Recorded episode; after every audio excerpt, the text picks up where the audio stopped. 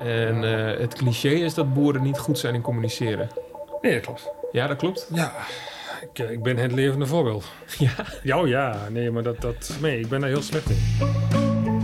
Hallo lieve luisteraar. Leuk dat je luistert naar Praten over Depressie seizoen 2. Iedereen kan een depressie krijgen. Maar bepaalde mensen zijn extra kwetsbaar. Ik wil weten waarom dat is. En in dit seizoen ga ik op zoek naar wat mensen kwetsbaar maakt voor depressie. Elke aflevering spreek ik daarvoor met een specialist en een ervaringsdeskundige uit één van de risicogroepen. Nog één disclaimer. Ik praat met individuen over groepen. Niet iedereen uit een risicogroep is depressief of ongelukkig. Gelukkig niet. Daarbij is elke depressie anders. Er zijn zoveel soorten depressie als dat er mensen depressief zijn. Mijn gasten representeren dus niet in hun eentje een hele groep, maar vertellen hun persoonlijke verhaal. In deze aflevering depressie bij boeren en tuinders. Zijn boeren eigenlijk wel een risicogroep voor depressie? Want de officiële cijfers ontbreken hierover. Maar Stichting 113 Zelfmoordpreventie heeft in 2018 in een onderzoek ontdekt dat het suïcidecijfer onder boeren veel hoger ligt dan het landelijk gemiddelde. En dat het verschil ook nog eens ieder jaar toeneemt. Ik zocht voor deze aflevering contact met agrarisch psycholoog Henk Kortering van Hogenkamp Agrarische Coaching. Zo, Ja, gelijk maar beginnen. Doe maar. Ik, eh, ja, ik ben Henk Kortering dus. En ehm, ik ben psycholoog. Ah, Ja, agrarisch psycholoog las ik op zo noem ik het. Ja, precies. Ja. omdat ik nu alleen nog hulpverlening bij agrariërs doe. Ja. Boeren mag ook, wat mij betreft. Maar agrarisch klinkt er wat netter of zo. Oh ja. Henk is zelf opgegroeid op een boerderij in Staphorst. Na zijn opleiding als psycholoog is hij zich gaan specialiseren in het begeleiden van agrariërs. Hij spreekt ontzettend veel boeren en deelt tal van sprekende voorbeelden met mij uit zijn praktijk. Er zijn, er- ik kom nog bij één, bij één boer, was eigenlijk wel grappig als je daar eens een keer interviewt. Die heeft ook een paar keer in de, in de pers gehaald. Ja, Dat is echt een hele ouderwetse boer. ja, Die heeft 40 koeien op de grubstal. ja, Doet ze elke morgen, zomer, elke avond, s morgens naar buiten, s'avonds weer naar binnen. ja, Die koeien zijn zo makkelijk. Hij heeft zo'n mooie band met die beesten. Ja. Zien er zo goed uit. Als hij ze ophaalt, ze, normaal lo- lopen boeren achter de koeien, maar hij loopt ervoor. Lopen zo achter hem aan, gaan allemaal de stal in, gaan ze op een eigen plekje staan. Toen hij de touwen eraan vast, dan hij ze melken. dat vind ik bijna ontroerend mooi. Ja, echt. Nou, jij praat, jij, jij praat als een boer, joh. Maar ik wil ook graag met een boer zelf spreken. Ik wil het verhaal van een ervaringsdeskundige horen. Maar dat bleek nog niet zo makkelijk. Ik heb stad en land afgebeld op zoek naar een depressieve boer. Het woord depressie resoneerde bij niemand. Depressie is voor boeren schijnbaar snel een te groot woord. Het gaat meer gewoon niet best soms. Via vrijwilligersorganisatie Zorg om Boer en Tuinder kwam ik uiteindelijk toch in contact met een boer die zijn verhaal wilde doen.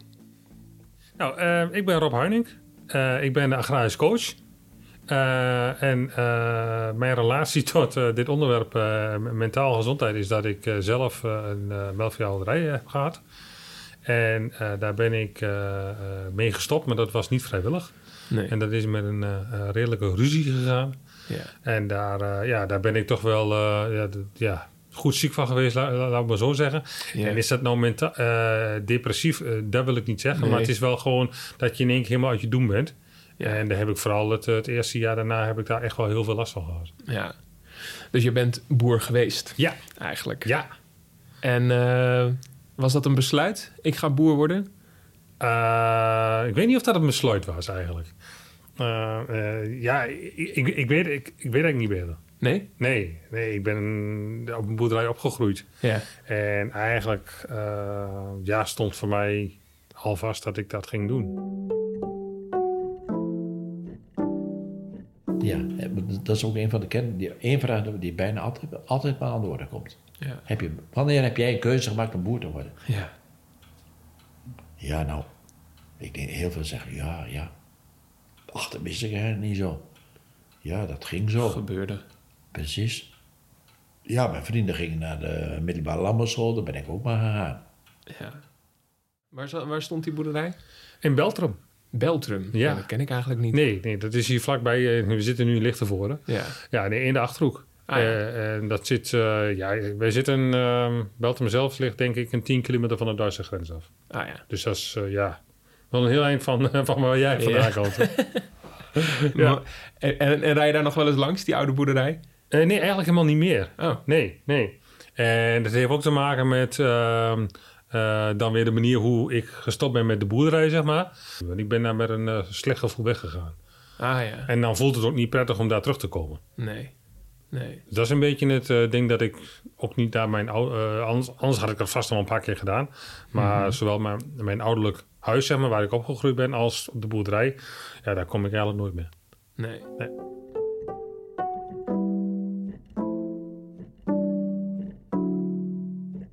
Maar er zijn natuurlijk veel, er zijn veel familiebedrijven, hè, boeren. Altijd bijna. Ja. Er zijn altijd, Nou, in ieder geval vader op zoon. ja. Of van, ja, ja. En leeft er dan een, eh, een grote druk van, vanuit de geschiedenis, zeg maar? Een, ke- een van de kernproblemen wat jij nu zegt. Vanuit de geschiedenis, vanuit de ouders, soms vanuit de grootouders. Van, eh, ja, mijn opa is hier begonnen. Mijn vader heeft dit opgebouwd. En dan zal, ik, eh, zal het bij mij eh, niet goed gaan. Eh, dat klopt inderdaad. Komt ook bij dat soms men ook wel, als een zoon bijvoorbeeld een bedrijf overneemt, ehm, dan kan dat niet altijd tegen de reële marktwaarde. Dat is veel te, veel te veel geld. Maar als je dan andere broers en zussen hebt, die kan zeggen, ja, maar jij hebt het zo goedkoop overgenomen. Hè? En, eh, en dat klopt dan ook wel, alleen eh, anders is het bijna niet mogelijk. Dat noemen, we, noem ik, dat noemen we de gunfactor. De broers en zussen moeten de andere broer iets gunnen. Ja. ja. Doen ze dat niet, dan kunnen ze zeggen, nou, van ons hoef je geen boer te worden. Laat pa maar de boerderij maar verkopen, dan hebben we allemaal onze centen. Even wat, wat kort door de. Komt ook wel voor. Dat komt ook voor.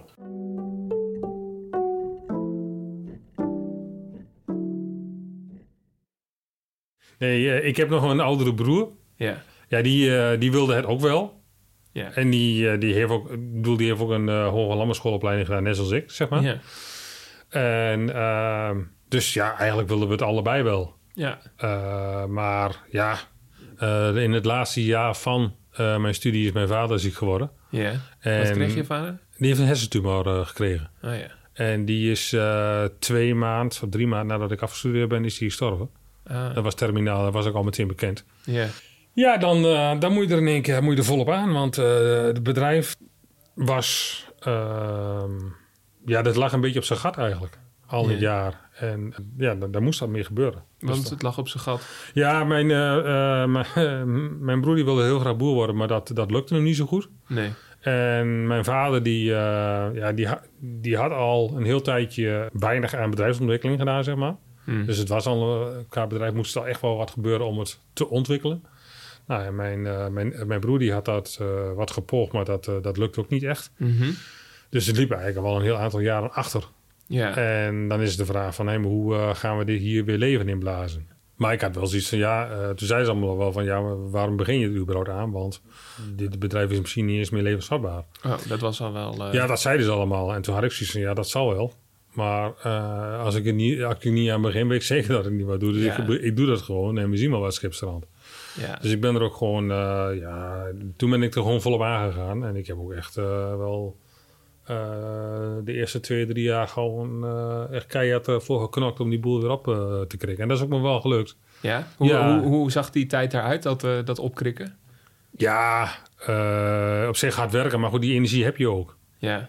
En dat, dat, omdat je dat heel graag wilt. Ja. En hard werken betekent gewoon elke dag heel vroeg opstaan en laat naar bed? Dat niet eens zozeer, maar wel, eh, ja, ik heb 60, 70 uur in de week, dat was niks.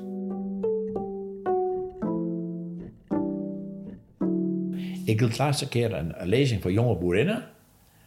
En toen vroeg ik zo... eh, ik zeg, "Goh, wanneer begint jullie privéleven? En ze keken allemaal. Ja, wanneer eigenlijk? Ja, 11 uur s'avonds als we naar bed gaan. Ja. Want ja, zeg, 's morgens sta je op om half zes, dan moet er gemolken worden. Dan moet er even tussendoor ontbeten worden. Ga je nog even koffie drinken samen misschien, dan weg weer aan het werk. Dan gaat de hele, in de zomer, maar dan gaat het de hele dag door. Als je aan tafel zit, wordt er over de boerderij gepraat. Eh, kinderen krijgen dat ook allemaal. Ja, die praten ook, ook mee. De- de- Ze horen alleen maar verhaal over de boerderij. Sommige Ja. heel, heel bewuste moeders die soms zeggen... weet je wat, aan tafel gaan we niet meer over bedrijf hebben. Oh ja. Zoiets, en, hè? dat, en dat is wel een goed idee, denk je? Ja, ja, dat is Ja. een goed idee. Van, er is meer dan alleen bedrijf. Ja. Maar niet zo lang geleden was ik bij een, jong stel.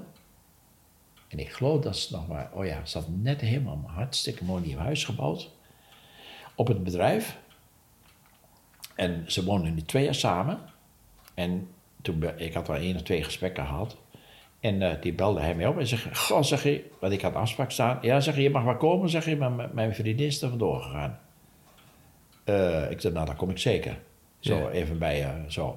En die vriendin, en die heb ik later ook gesproken, die zegt... Het is hier alleen maar werken, werken, werken. En Ja. daarvoor ben ik hier niet komen wonen. Ja. Hij zegt, om half tien, dan zegt een vriend nog even... Ik moet nog even naar de stal in. Ja. Hij had een echt een mega mooi bedrijf. Met, eh, met, met een aantal melkrobots en zo. Alleen, en dan is het half elf, elf uur, en dan komt hij pas weer terug. Want dan moet dit nog even gebeuren, moet dat nog even gebeuren. Nou, het is een koe die, nou, een robot die een storing heeft. Nou, nou, elf uur komt hij pas binnen. Nou, en zo gaat ons leven zeven dagen in de week. Ja. Dan zeg ik, dit, dit, vind ik, dit, dit is niet mijn bedoeling. Nee. Nou, en dan die, die man, die, die eh, jongen, hij zegt, ja, ja, ik vind het ook niet altijd leuk om Wat? zo te leven. Ja, om altijd maar met het bedrijf bezig te zijn. Ja, precies. Er zijn eh, ook andere dingen. Maar ja, dan begint mijn broer of mijn vader of mijn Ja. moeder commentaar te leveren. Maar ja, ben je nou alweer weg? Zo zeggen Ja. Moet je nou alweer weg? Ah, zo. Dus, oh ja, dus hij, heeft, hij voelt ook de plicht om bij dat bedrijf... eh, De druk, Ja, precies. van dus eh, zijn En is- vader en zijn broer. Exact. zijn- En dat is wel een van de standaardvragen die ik vaak wel stel. Van ervaar jij je bedrijf als een last, als een druk? Hmm. En dan heel vaak zeggen ja. Ja, dat ervaar ik wel zo. En dan heeft het weer te maken met de psychische achtergrond van iemand. Hoe sterk is iemand? Ja. Ja. Dan kun je zeggen, nou dat is een druk. Ja, oké, dat hoort bij, bij elk beroep wel. Mhm. Maar de een ervaart het anders dan de ander. Er zat gewoon een, eh, een doel achter. En Ja. dat doel is wel, eh, heb ik in eerste instantie wel gered. Ja. Gewoon de bedrijf weer eh, dusdanig neerzetten dat je denkt van... oké, nu kunnen we na drie Ja. jaar eindelijk eens weer echt vooruit kijken. Ja. Dat moet wel een goed gevoel hebben Ja, gegeven. dat was heerlijk. Ja, Ja. ja. dat was heerlijk. Ja. Dus, eh, Ik zou zeggen, stopt hier het verhaal. Nee, nee, nee, nee, nee. Dan, dan begint het verhaal juist. ja. Ja, nee, want toen uiteindelijk toen, eh, kwam mijn neef eh, bij mij van, nou ja, zij had ook een boerderij, dus dat is van mijn, mijn, va- van mijn vaders broer, zeg maar. En die, eh, hij had zoiets van, nou ja, eh, kunnen we niet wat met elkaar gaan doen, want eh, hij zag er niet zitten om een volledig bedrijf te gaan runnen. en eh, nou ja, dus toen hebben we dat met z'n allen om tafel gezeten en dat hebben we gezegd van, nou, dat gaan we gewoon doen. Ja. En dus een maatschap waar mijn moeder op dat moment in zat, ik zelf en dan mijn oom, tante en mijn neef, dus met z'n vijf. ja. En toen hebben we twee bedrijven eigenlijk helemaal samengevoegd.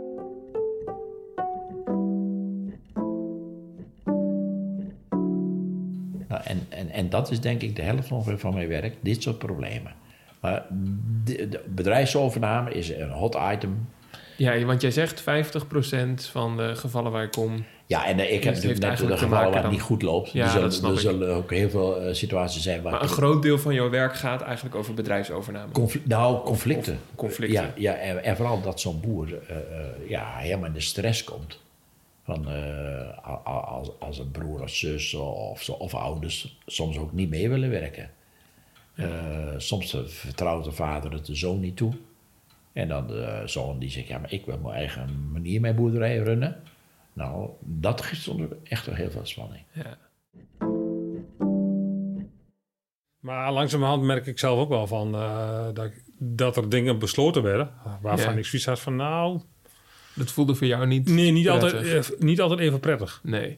Nou. Dus dan eh, kom je... ja, als je met veel verschillende mensen werkt en met verschillende meningen... dan eh, wordt communicatie belangrijk. Ja, communicatie is heel belangrijk. En eh, het cliché is dat boeren niet goed zijn in communiceren. Nee, dat klopt. Ja, dat klopt. Ja, ik, ik ben het levende voorbeeld. Ja. Ja, oh ja, nee, maar dat, dat, dat geef ik de mensen ook altijd mee. Ik ben daar heel slecht in. Waar, ik, kan, ik, ja. ik, ik, ik zie het heel goed van een ander, maar ik ben zelf heel slecht in dat stuk. Dat zegt mijn vriendin ook altijd. Dus dat, Oké, dus, dat is gewoon zo. maar waar merk je het zelf aan dat je er slecht in bent? Nou, kijk, dat is een communicatie eh, in een stuk van eh, een soort van conflictbeheersing. Ja, Want er zijn altijd dingen die je dan graag anders wilt zien. ja, En dat is anders dan wat hun willen. ja. Nou voor mij is dat een soort van conflict. Mhm. Want ik doe het graag op die manier en zij doen het graag op die manier. ja. Alleen, ik vind het ook heel lastig om dat te zeggen. Eh, want dan kom ik in een conflict terecht. ja. En ik hou niet van een conflict. Want waarom hou je niet van een conflict? Nou, gewoon dat je... ehm, ja, je bent en gewoon hard bezig aan het werk. Ehm, ehm, mentaal... eh, De, de, de, eh, hoe moet ik dat zeggen? Kijk...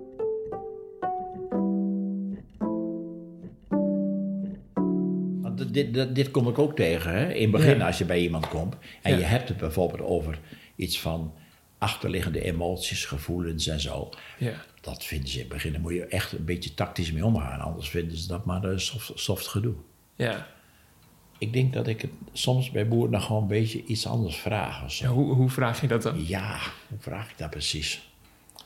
Goh, eh, hoe, hoe is dit voor jou, joh? Ja, Zoiets, hè? Heb je er last van?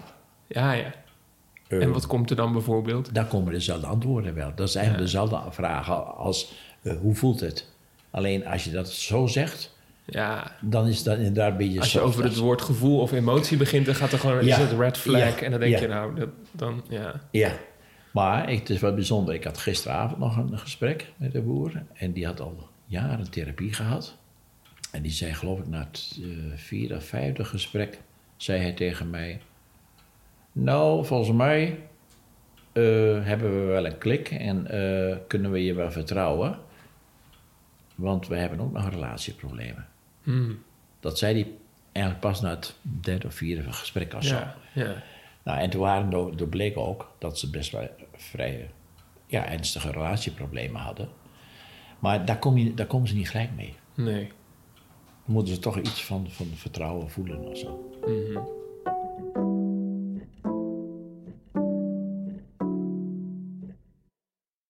Want wat gebeurt er als je het dus ehm, wel wilt, maar niet aangeeft? Eh, ja, dan gaan de dingen op een andere manier zoals jij wilt. En dan, dan werk je niet prettig uiteindelijk. Nee. En dan heb je wel heel tijd het idee van, ik wil het anders doen. Maar dan sukkelen dingen door. En wat je uiteindelijk krijgt is van, dat toen ik een relatie kreeg met mijn vriendin... dat zij dus ook op de boerderij is komen wonen. En dat zij zoiets had van, ik weet niet wat hier gebeurt. Maar dit, er gebeuren hier best wel heel gekke dingen Ja. soms. En, eh, maar die, ja, die komt dus uit de stad. En die is er Mhm. eentje van, ik benoem alles. nou ja, Er was opeens een andere sfeer ja op de dat, boerderij. dat, dat ging meteen heel anders, ja. Zij benoemde iets bij jou wat jij moest doen. Ja, maar ja, zij zag gewoon dingen gebeuren, maar was ze zei, maar wat is dit? ja. En dat ik dacht van ja, daar heb je gelijk in. Dat zie ik ook al jaren. Alleen, ehm, Ja. ik heb, toen zij is komen wonen, had ik zoiets van...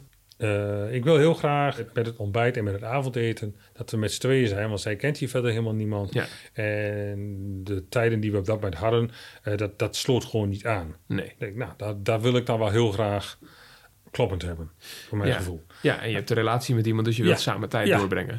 Toch? En, ja, nou ja, dat, juist. Ja. En eh, dus toen, en toen heb ik ook wel, toen op dat moment heb ik al tegen hun gezegd van, hey, het melken gaat zo en zo gebeuren de Mhm. koeien, want eh, ik wil dan en dan binnen zijn. Ja.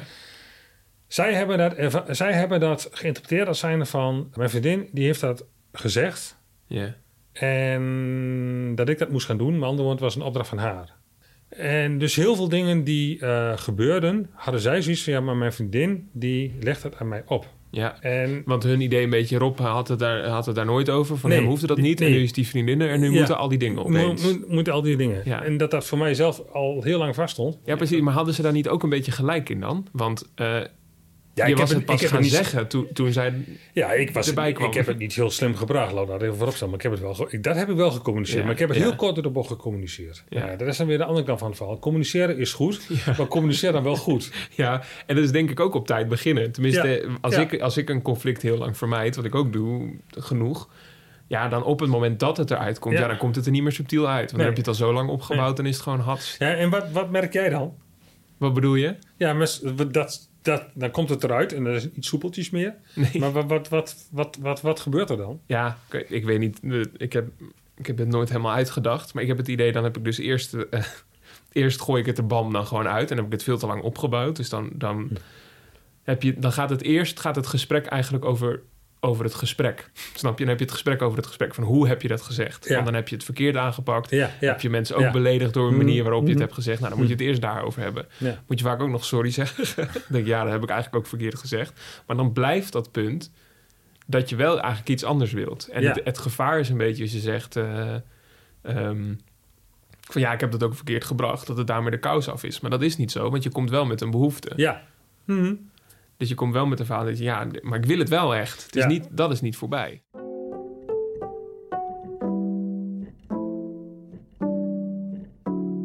De ene van de vragen die ik me vaak stel is eh, aan een boer als, als het niet zo lekker gaat of, of, of als, eh, of hij een tegenslag heeft en daar niet mee om kan gaan. Van wat heb jij van huis uit meegekregen aan boodschappen van je vader of van je moeder of van je opa en oma? En eh, nou, één voorbeeld van de boer eh, herinner ik me nu. Eh, hard werken en groter worden. Zo zei hij dat.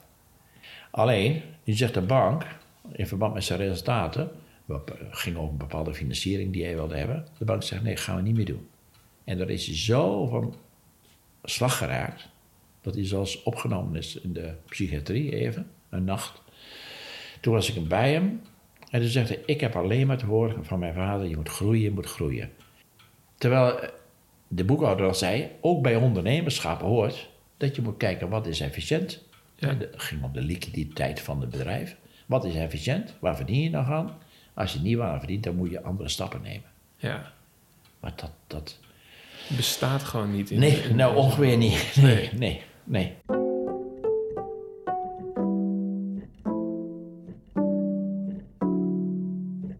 Totdat inderdaad eh, in eerste instantie mijn, eh, mijn neef zei van ik stop ermee, want die had er geen zin meer in. Nou goed, dat, vond ik niet zo, dat was niet zo erg, een drama niet. Toen moest, nou, maar dan moet je wel door als bedrijf zijn.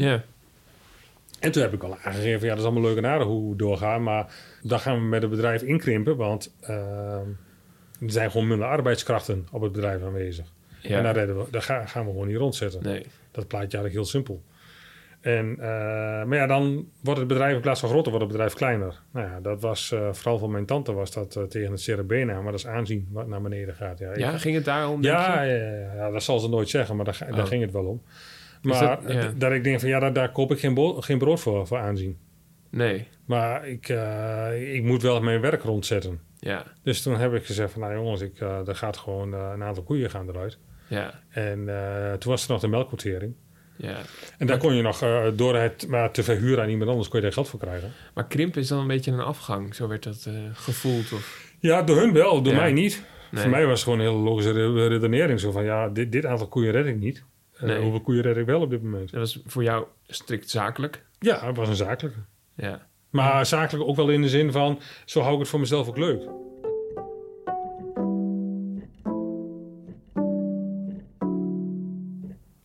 Dus je hebt, best wel, je hebt best wel regelmatig nu volgens mij in het gesprek gezegd... ja, daar hebben ze het niet over. Of, dat, of daar... Hè, en in mijn hoofd blijft dat cliché een beetje opkomen van... emoties en gevoelens en zo. Daar, daar, daar, de kwetsbare boer, dit- dat, Ja. dat mag eigenlijk niet. Nee. eh, Maar, is het, ik, maar ik, weet niet zeker of dat nou een specifiek boer is. of Dat, dat- menselijk. Ja, Ja? ja. Wat je, precies wat jij zegt. De emoties. Ja. Eh, het, het, het verdriet of de pijn of noem maar al die dingen meer. Hè? Ja. Dat, eh, tenminste, ik heb ook jaren in de hulpverlening gezeten, niet bij boeren. Mhm. Nou ja, dan krijg je natuurlijk met vaak al mensen binnen of patiënten die al heel erg ver afgezakt zijn. Ja. Dus die praten er wel over. ja. Maar zo gewoon in je omgeving en zo. Gewoon over je problemen praten. Ja, Op de precies. koffie. Ja, Nee, dat is niet alleen een probleem bij boeren, zeg je. dat denk ik, dat denk ik niet allemaal. Nee, niet alleen.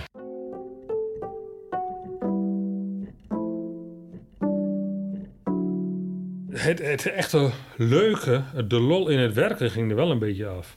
En waarom Ja. merkte je dat? Nou, gewoon dat je eh, elke keer als je weer met eh z'n tweeën weer in een gesprek kwam, of, eh, of met iemand, wat dan ook, eh, of met mijn oom, dan, eh, eh, had je constant weer het idee van... ja, maar er ontstaat weer een conflict. Ja, En dan ga je dus van conflict naar conflict en ondertussen werk je. Maar er komt nergens rust. nee. Dus er ontstaat helemaal geen rust. En dan, dan ja, dat, dat, dat, dat hou je niet vol. Nee, want dan leef je de hele tijd in een gespannen situatie. Ja, je had geen moeite met opstaan, maar je stond wel dat gespannen... Ja, en op een moment dan, dan, dan trek je dat ook gewoon niet meer. Dat, dat, dat, en dat, dat geef je in eerste instantie nog niet toe, maar dat eh, uiteindelijk eh, ja, gaat dat wel eh, gaat, dat- gaat dat gewoon niet goed. Nee, Nee. Dus ja, dat was, dat, was- dat was gewoon wel, dat was wel een hele pittige tijd hoor. ja, Wel, ja. ja, Maar je ziet ook gewoon een beetje van, eh, ehm, je wil heel graag door met het bedrijf.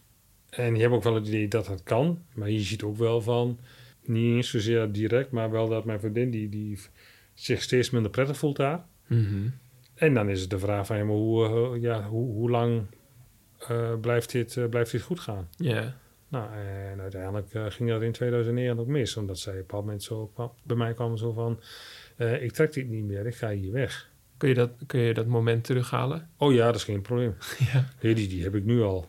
Dat, was, eh, die, die, dat moment vergeet ik nooit weer. Waar zat je en wat gebeurde er? Ik was aan het koeienmelken. Ja, Ik was toen? eh, bijna klaar. En eh, zij komt binnen zetten en zegt van... ik, bij, bij, binnen bij, in de stal. ja, in, Ja. Mel- in een melkput. En s s'morgens. En zij moest naar het werk toe. En zij komt bij mij en ze zegt van... Nou, ik, ik, ik, ik, trek het niet meer. Ik, ik ga hier weg. Ja, toen was voor mij zoiets van... Oké, dit is het einde. Einde oefening. Het einde van. Boerderij, klaar. Ja, Ja, want eh, kijk, als zij weggaat, ga ik mee.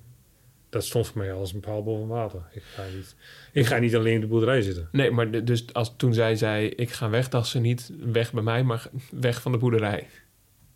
Ja, dat was misschien voor haar dan wel een ding, maar voor mij was meer zoiets van, nou, dat, eh, als, als dit gaat gebeuren, dan is het, eh, dan is, dan is het uit. Nou, dan is dat, de boerderij over. Ja, Dat is voor mij helemaal geen, er was geen discussie meer voor mij.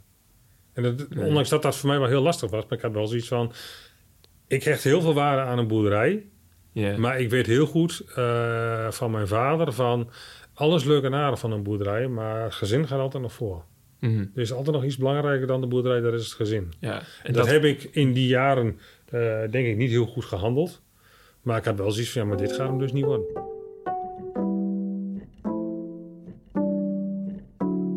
Dus ja, nou ja, dit is de complexe problematiek eigenlijk. ja, ja, De, de wet, de regelgeving, de druk, de eisen waar je moet volgen, imago. Een beetje, jij schetst het zo straks heel keurig. Ja. Dat alles samen. Dat geeft op een aantal boeren wel een, wel een druk.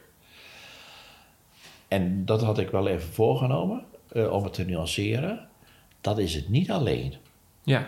Want dat, Eh, dat dacht, want- ja, Wat speelt meer mee? Dan denk ik toch een stukje persoonlijkheid van de boer. Een stukje eh, psychische gezondheid van de boer. ja, Eh, want kijk, er zijn ook heel veel boeren, en ik heb echt niet precies cijfers, die prima met dit allemaal om kunnen gaan. ja, Ja, die mopperen wel een beetje, maar ze houden Ja. zich keurig aan de regels. ja, Hè, ik, denk, ik denk de meerderheid van de boeren. ja, En waarom gaat het dan bij sommigen fout? Ja, dan denk ik toch dat er andere oorzaken zijn als... Ja, en wat is dat dan? Eh, nou, en daar kom je eigenlijk een be- een beetje meer op mijn vak ook. Maar eh, contextuele therapie, dat wil zeggen... eh, dan ga ik met boeren soms eh, terug naar een geschiedenis. Een gezinsgeschiedenis, een gezinsverhaal. Van bijvoorbeeld, nou, zo straks zei ik al, van je vader en moeder op en oma, op en oma van vaderskant, op en oma van moederskant. Wat speelde er allemaal? Ik heb dan een A4'tje met vragen daarover en dan, kunnen ze dat opschrijven. En dan zie je altijd dat er een bepaalde rode draad in opvoeding, in, door de generaties heen, meegegeven wordt. En even wat gechargeerd, als je al een, ik zou zeggen, even voor de duidelijkheid hoor, het is iets genuanceerd, maar stel dat je moeder depressief is. Hm. En je oma was een lastige tante en je vader eh, en opa was ook depressief.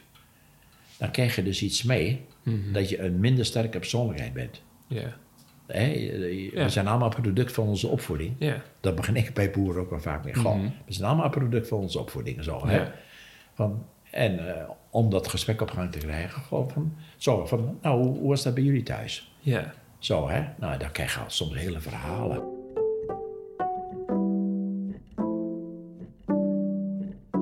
kon jouw vader goed omgaan met conflicten? Eh, op zich wel. Die heeft altijd heel veel moeite gehad met, mijn, met, mijn, met zijn zoon, schoonvader, met mijn opa. Ja, ja. Die kon, hem wel, die, die kon mijn opa wel vertellen van... eh, dit gaan we niet doen. En ik denk ook wel dat in de situatie qua maatschap waar we zaten... dat mijn vader eh, daar de boel veel beter gereguleerd had. Want die had donders goed in de gaten waar de stoorzenders zaten. Ja. En ik zeg niet dat ik ze niet in de gaten had. Maar ik wist niet wat ik daarmee aan, eh, hoe ik daarmee om moest gaan. En hij had dat heel goed in de gaten gehad. Had je dat graag van je vader geleerd, hoe je daarmee om moest gaan? Eh, ja, achteraf wel. Want Ja. ik denk dat dat pas gekomen was als toen ik eh, ouder was geworden. Ja. Is misschien ook wel iets wat je gemist hebt omdat je vader vroeg wegviel? Of, Mhm, Ja. Nee, dat is ook wel zo. Dat Ja. zei zo. ja. Nee, kijk, en dan uiteindelijk dan, dan is dat moment dus gaande dat dus het bedrijf eh, stopt. En terwijl je zelf heel graag door wilt. Nou ja, en dan... eh, ja, en dan... eh, ja, dan, dan, dan gebeurt er wel wat met je. Ja, Ja, dat is wel heel pittig. Om niet meer het, bedrijf, niet meer het ding te hebben waarvan je dacht van... Oh, dit wordt mijn toekomst. Ja, dat was echt een hele, hele nare beslissing om te doen. Hm. Ik heb hem vol overtuiging genomen hoor, daar niet van. Omdat ik ook wist van... eh, die doe ik, dit doe ik in een ander belang. ja. Het kon niet meer anders. Dat had je Nee, ook, nee het, het was ook, er was ook geen andere oplossing meer mogelijk. Maar ehm, ik had ook zoiets van... ehm, eh, kijk, het, het ene stuk is dan zo'n gezin, zeg maar. En dat, daarvan denk ik nou, dat gaat voor. Mhm. Maar het stukje waarvan ik denk van, nou ja, dat, dat, dat zit in mij als zijnde de boerderij. Ja, dat, dat moet ik laten gaan. Ja, dat is, wel- dat is wel een, eh, een hele pijnlijke. Ja. Ja.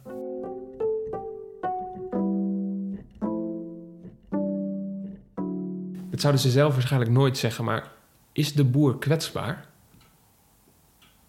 Eigenlijk. Want als, ik- als ik je dit hoor beschrijven, er, is, er zijn zoveel factoren eigenlijk die meespelen. Absoluut. Ja, Maar- nou, ja, of, ja, ja, nou, de kwetsbare de term, nee, dat vind ik wel grappig. Eh, daar heb ik nooit zo bij stilgestaan. Maar in die zin is dat wel zo. Want nu zie je bijvoorbeeld de hele discussie in Brabant eh, over de intensieve veehouderij. De publieke opinie is duidelijk in Nederland tegen die intensieve veehouderij. Wat zie je in Brabant? Eh, opkoopregelingen. Eh, boeren die stoppen. Mhm. En er was een, een jaar geleden een mogelijkheid om in te schrijven. Als je wilde stoppen, dan kreeg je sanering. Ja. Nou, dat was zo overtekend. Ja? Ja, direct. Ja. En dan Dus, blijkt... eh, dan- maar dat snap ik nog even niet. Dus die, er waren gewoon heel veel boeren die wilden eigenlijk stoppen. ja, ja, precies. Ja. En nu Maar was, er, nu was er de kans. Ja, Nu was er een kans. En dan kun je intekenen. En ik geloof dat binnen een paar dagen eh, het geld al op was Ja. van het ministerie.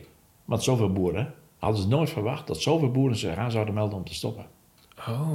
En dat is een gang. Ik heb de cijfers niet. eh, Ja, dan eh, heb ik niet voorbereid. Dan had ik dat. nee. Maar als je kijkt even, ik heb soms dan kom ik de cijfers tegen. Afgelopen jaren, Ja. hoe snel het aantal boeren in Nederland afneemt, Ja. dat gaat per duizend eh, per jaar ongeveer.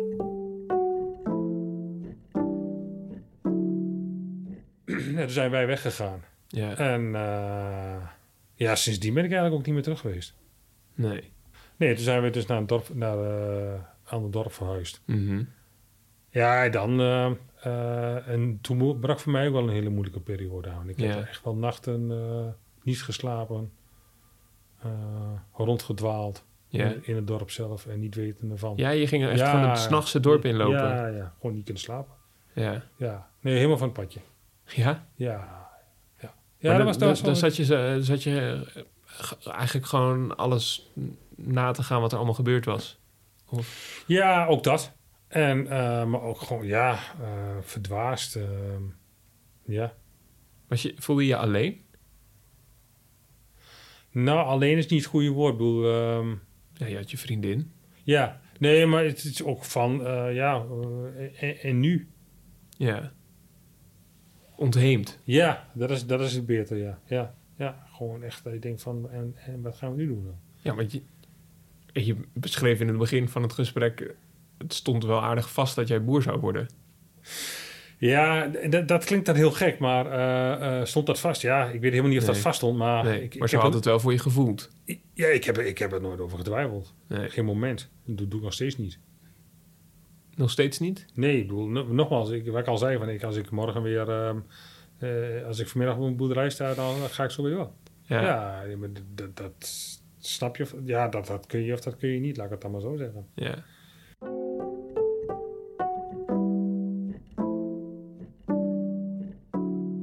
Werk in het theater. Nou, nou ken ik geen eh, theatercoaches of psychologen voor de theatermakers. Nee. Terwijl dat is misschien ook hartstikke hard nodig. Gewoon, waarom, zijn er, waarom zijn er agrarische psychologen? Eh, ja. Nou, ik denk toch dat een beetje meespeelt dat in de eerste plaats dat agrariërs eh, de afgelopen jaren, in het begin vooral kwam ik heel veel tegen, dat agrariërs, dat hoorde ik bijna altijd de, de slogan, boeren vragen geen hulp.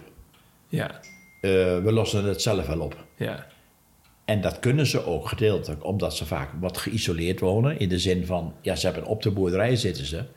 Maar ze wonen niet midden in, in het dorp en zo. Dus eh, ze zijn ook gewend, denk ik, om eigen eh, problemen op te lossen. Misschien is het ook wel een beetje nog een, een taboe. Hè, op hulpverlening, een boer die, eh, die klaagt niet zo gauw en die vraagt niet zo gauw om hulp. Maar ik, we merkten wel dat er ook onder boeren toch wel net zo goed heel veel eh, hulpvragen zijn. Soms ook wel nood is en leed is. En eh, vanuit de GGZ merkte ik dat heel veel boeren zich niet zo goed begrepen voelen. Als ze dan doorverwezen werden bijvoorbeeld naar een, een, een psycholoog van de GGZ of zo. En dan voelden ze zich niet begrepen. Maar omgekeerd, die hulpverleners bij de GGZ zeiden soms ook wel eerlijk van... Ja, we snappen niet waar die boer het over heeft. ja. En dat hoe- komen we heel ja. veel tegen. Want, want wat wordt er dan niet goed begrepen? Nou, bijvoorbeeld wat een boerderij is en wat de problemen zijn op de boerderij. En soms wel technische dingen, dat hoeft niet allemaal. Maar Nee. eh, op dit moment bijvoorbeeld de, de, de Europese en Nederlandse wet en regelgeving... die heeft echt veel invloed op, op, het, op het voortbestaan van boeren. En, en eh, nou, jouw vraag, dat is echt, echt een van de kernvragen, denk ik. Wel, van, van waarom zijn er dan agrarische psychologen? Dat heeft, vind ik toch wel hiermee vooral mee te maken... dat, eh, dat de, eh, de wereld van een agrariër toch wel redelijk complex is. Met alle wet en regelgeving. Ja, En ik merk zelf heel snel al vaak dat de boer wel even, bijna even checkt. Of eh, zo van, Ja. weet je waar wij over praten? ja. Zo dan vragen Dus als, ze. als, je, als jij op het erf komt, Ja, dan gaan ze ja. jou ook even testen. Ja, vind ik wel op een subtiele manier soms. Dan vraag. Maar dan hoor ik wel over fosfaatrechten en over de prijs van de biggen. Of Ja. over de zo, hè. Dan denk ik, dat vraag je ergens om. Van, eh dan wil je even weten of ik wel een klein beetje... Wat voor klein vlees beetje- in de kuip Ja, dat, dat merk ik wel. En dat is toch ook wel... Nou, en dat merk ik ook wel een beetje van... Soms begin ik zelf wel over, als ik binnenkom, dat ik even vraag naar de boerderij hoeveel hectare grond ze hebben, hoeveel vee ze hebben en wat voor vee ze hebben. En nou, of ze voldoende fosfaatrechten hebben en dat soort dingen meer. En, eh, En waar zijn ze dan, waar is een boer dan bang voor als je dat niet weet? dat, eh, dat je hem niet, niet snapt, niet begrijpt.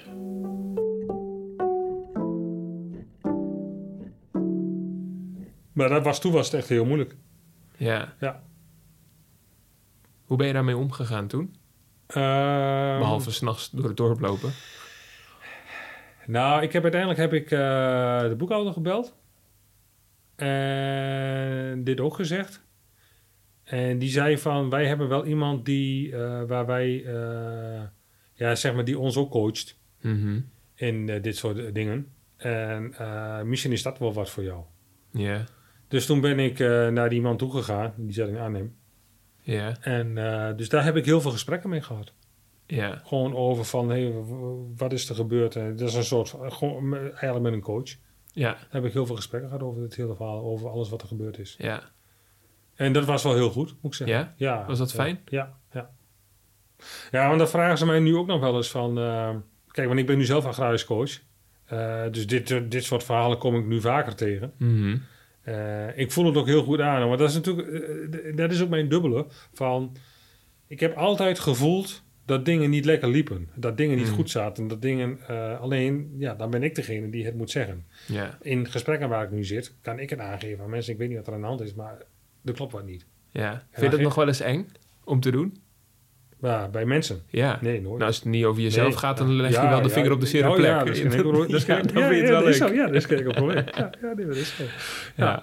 Dus, eh, nee, dus dat, is, dat is heel bijzonder. Ik kan het heel goed, maar zolang, eh, zolang ik er persoonlijk maar niet bij betrokken ben. Ja. Ik zou zeggen dat je een heel gevoelig persoon bent. Zou je dat zelf ook zeggen? Ja, ja, ja, dat ben ik ook Ja. wel. Ja. Ja, ik, tenminste in, in, in dat opzicht wel. Als ze zeggen, wanneer heb je voor het laatst gehuild, dat is wel even geleden. En Ja. niet over dit soort dingen wel. Ik kan op heel veel manieren een gevoelig persoon zijn. Ja, nou, maar, ja, ik, niet voor ik- te huilen. Ja, nee, maar ik, eh, ik, ik, ik voel heel goed aan wanneer eh bij wijze van spreken de temperatuur in de kamer daalt. Want wat zou voor jouw idee een oplossing zijn als we het hebben over de zwijgcultuur onder boeren? Ja, en de oplossing snap ik bestaat niet, maar wat, wat is voor jouw gevoel nodig of wat zou helpen? Ehm, wat zou helpen? Ja, dat is een hele goeie. Goh, dat is een goede vraag hoor, Ja. gezegd. Ja, Nou ja, ik... ik ja, nee, kom, in de, eh, kom, in de wereld zou ik bijna zeggen. En eh, ga om met mensen die vooral geen agrarische achtergrond hebben. Hm, Dus meng je, Ja. meng je in de eh, samenleving. ja. En ik denk dat dat nog wel eens wat, wat, wat minder gebeurt. Hm, Ik denk dat dat wel een oplossing is. ja. En ervaar ook dat er meer is dan alleen maar een boeren, boerenerf. Ja. En dat zie ik nog wel eens te weinig gebeuren. Ja. En dan is het echt weer ons kent ons. Ja. Dat is wel heel jammer. Ik hoop dat het antwoord is op je vraag. Ja, nee, zeker. Ik denk zeker dat het een antwoord is. Ik vind het ook een heel mooi antwoord eigenlijk. Gewoon een mooi idee om te zeggen, ko- kom, kom in de wereld.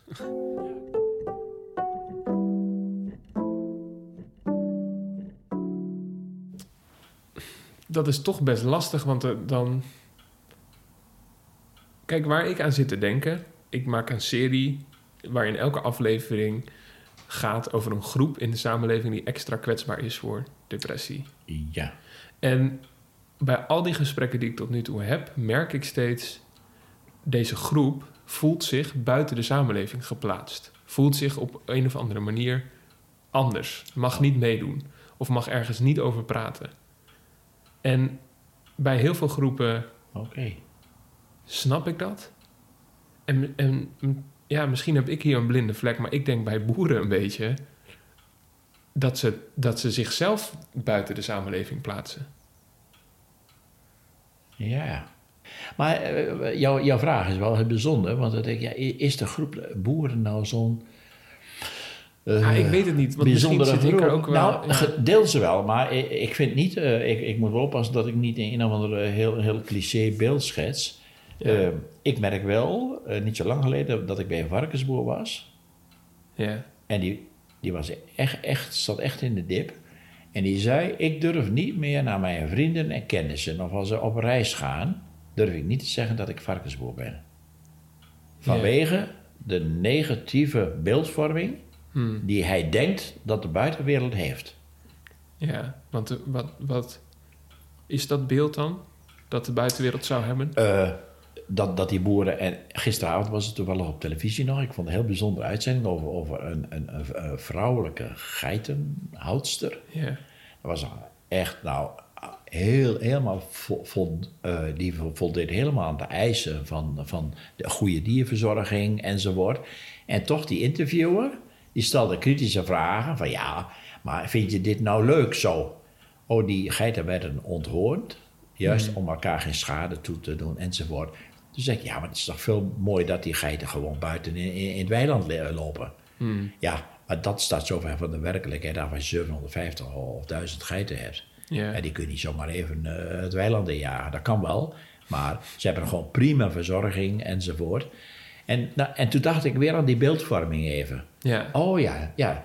Ik vond het ook, ook, een beetje irritant hoe, hoe, Ja. hoe, hoe die man probeerde dat negatieve... van wat naar mijn idee ook de rest van Nederland van boeren vindt... Ja. om dat even weer te benoemen. Ja.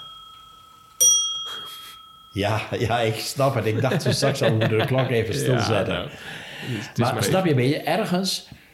Ja, en er is, is dat ook niet zo dat in het verleden daar ook wel een beetje zo naar die boeren gekeken wordt? Je kunt zeggen, Ja. ze plaatsen zichzelf buiten de samenleving. Maar ik weet niet of ze dat al, altijd willen. Dat geloof ik niet. Nee. Eh, ik, ik, kom, ik kwam ook bij een jonge boer in Friesland. Nou, die uh, plaatste zich absoluut niet buiten de samenleving. Die was er gewoon uh, helemaal... zat in bestuur van een grote zuiver, Friesland Campina. Ja. En die praatte heel nuchter over al die problemen. Had er ook geen last van. Mhm. Die zegt van, ja, nou, wat ze van ons vinden... Ja. in Nederland maakt mij niet uit. En als ze onze producten niet meer willen, nou dan stopt het wel. Nou, Ja. ze maar uit China. Ja. Zo, van, dan, dan ga ik wel wat anders doen. Ja. Maar zo wordt niet, niet zoveel gepraat. Ik denk wel dat jij gelijk hebt dat boeren misschien zichzelf ook... Ik bedoel in zo'n slachtofferrol een beetje soms plaatsen. Wat je zegt over die varkenshouden. Maar ja, en, maar ik wil ook daar helemaal niet, ik wil helemaal niet zeggen van ja, boeren, dat doen ze zelf. Want ik denk dat dat een dynamiek is. Ja, precies. Bij alle groepen zal dat zo, Ja. zo zijn. Ja, Alleen ik heb wel bij deze groep misschien wel het meest het gevoel dat, dat er een ontzettend grote kloof is ontstaan. Of het misschien wel een soort impasse is.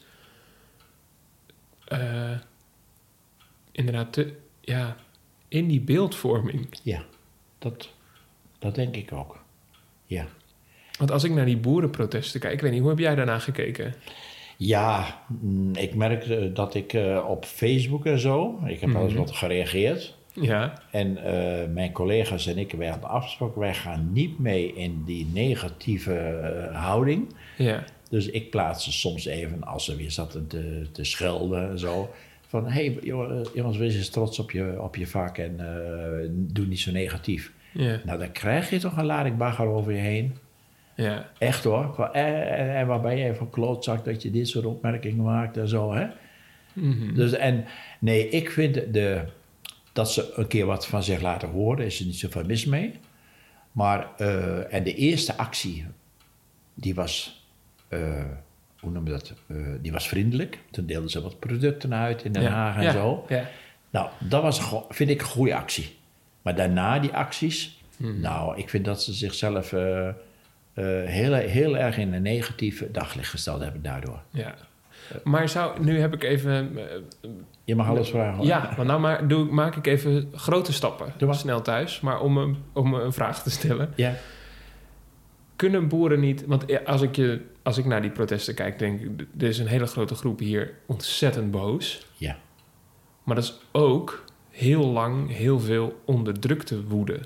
Er zijn niet eigenlijk heel veel van die boeren, denk ik. Zo, dat heb ik in mijn depressie geleerd. Dat boosheid vaak ook nog eerst een soort schild is voor verdriet. Ja. Zijn eigenlijk heel veel boeren achter hun boosheid niet ook gewoon heel verdrietig over wat er aan de hand of wat er gebeurt?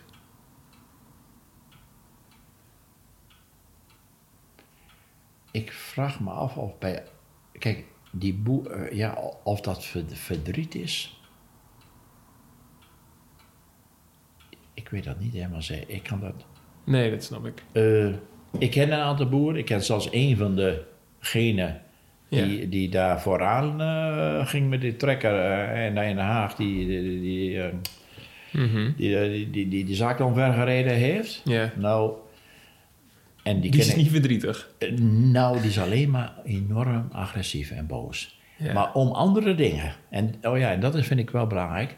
Ja. Bij hem weet ik het, en dat zal niet voor al die boeren zitten. Nee. Maar bij hem zit een enorm stuk onvrede over zijn thuissituatie, over de overname van bedrijf, over eh, conflicten met, met, met, met een organisatie. Ja. En, over, en dan merk je, er zit zoveel agressie. Ja.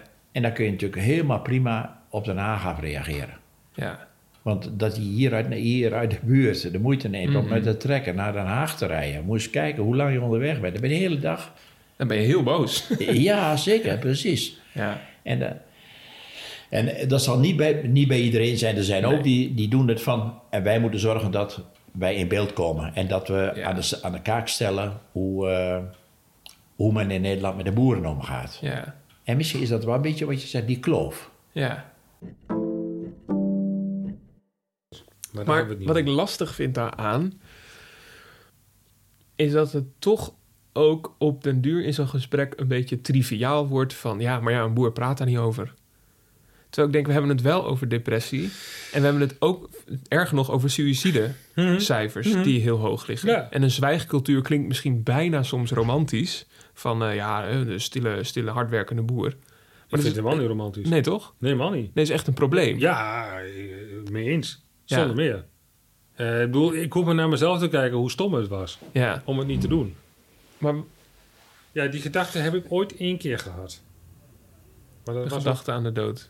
Ja, maar het was meer van... eh, toen was net bekend eigenlijk dat mijn vader eh, ziek was. Ja. En toen, zou ik naar, naar, naar- toen ben ik naar mijn oom gegaan. En ja, daar heb je eigenlijk helemaal... ja, die hele situatie was natuurlijk heel vervelend. En toen reed ik inderdaad een bocht in. En toen dacht ik van, goh, ik kan gewoon rechtdoor rijden, dan eh, Is het klaar? is het klaar. Ja. En, eh, maar ook daarna wel besef van, eh, ja, dat ga ik echt nooit doen. Mhm. Nee, maar je hebt op een gegeven moment dus wel zoveel spanning of verdriet Ja. of iets dergelijks opgebouwd dat je denkt: oké, ik kan nu al die emoties aangaan en daarmee zijn. Ja, Of ik kan gewoon een manier vinden om dat allemaal niet te hoeven voelen. ja. Ik bedoel, er zijn nog veel meer eh, dingen te bedenken om dat niet te, te voelen. Maar ja maar ik heb het daarna ook wel gezegd van eh, wat, er, wat er gebeurde. En eh, niemand deed er ook moeilijk over. ja, Zo van, tegen wie had je dat gezegd? Ik heb het tegen mijn moeder volgens mij gezegd. En, Ja, ja, maar die, die schrok daar niet van. nou ja, in zoverre van, oh. Zei, nou ja, goed, eh, ja, maar ook, ook niet. Maar het is niet weggewoven in de zin van, ja, eh, doen ze stom. Nee. Maar wel gewoon van, oké, ja, nou ja, dat, dat, ja, het is ook heftig. Ja, ja. Maar eh, nee, dat is niet, het is niet zo weggewoven als in de Nee. zin van, goh, eh, Kop op. stel je niet zo aan en Ja, ja, eh, ja. doe het niet zo moeilijk. En, eh, Nee. nou, nee, dat. Dat, dat nooit. Nee. Dus dat is wel, eh, dat is dan wel heel fijn. Ja, zeker.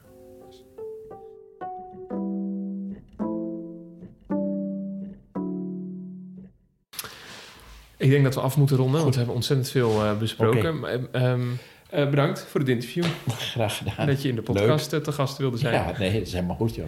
Dat jij zo'n zo reis ervoor wilde ondernemen. Ja, je moet er wat voor over hebben. Dankjewel voor het gesprek, Graag gedaan. voor dit interview. Ja. Leuk dat je mee wilde werken. Ja, Fijn nee. dat je mee wilde werken. Ja, geen probleem. Mooi. Eens eventjes weer op, op, dus een keer weer helemaal over, over dit ding te hebben, lang niet meer over gehad. Over dit onderwerp. Ja. Ja, nee, dat is al heel lang geleden dat ik het echt zo eh, erover gehad heb. Ja. Ja. Hoe vond je het? Ja, goed. Ja? Ja, ook wel weer, eh, weer bijzonder hoor. Maar eh, nee, ook wel weer goed om dus eventjes weer eh, erover te hebben. Ja. Ja. Na het interview brengt Rob me met zijn auto naar station Lichtenvoorde. Hij legt me uit dat mannen nou eenmaal van nature niet zo goed over gevoelens kunnen praten. Ik luister, maar ik wil het niet geloven. Even later mis ik mijn trein.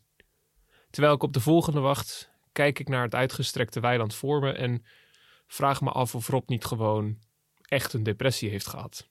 En wat het uit zou maken als hij dat zo zou noemen. Ik denk eigenlijk niet veel. Maar ik heb tegelijkertijd in niet één ander interview de aanwezigheid van een taboe zo sterk gevoeld. Gewoon de, de moeite die het soms kan kosten om te vertellen over een periode dat het niet goed met je gaat. Zelfs als dat al lang geleden is. Het is denk ik niet zozeer iets van Rob, of misschien niet eens iets van boeren of van mannen. Het is een probleem van mensen. Dat het nou eenmaal lastig is om over je gevoelens te praten. Om voor jezelf op te komen. Om te weten wat je verlangt en hoe je dat aangeeft. Heb jij nog gedachten over deze aflevering? Dan kan je ze mailen naar info.pratenoverdepressie.nl Ik publiceer hiernaast ook nog het interview met Henk Korterink in zijn geheel. Daarin hoor je nog veel meer schitterende anekdotes van boeren die hij in zijn carrière gesproken heeft. Bedankt voor het luisteren en tot de volgende keer. Deze podcast wordt betaald door jullie, mijn luisteraars. Wil jij ook een bijdrage doen? Ga naar www.gofundme.com slash over depressie. En doneer een bedrag dat jij kan missen. Dus www.gofundme.com slash praten over depressie. Namens mij en alle luisteraars, dankjewel. Benieuwd naar de volgende aflevering? Abonneer je dan op Praten over Depressie. Vertel je vrienden over de podcast en laat een review achter in jouw podcast app. We zijn ook te vinden op Facebook en Instagram.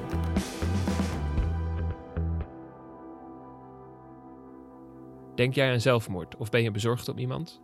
Bel 113 of ga naar 113.nl.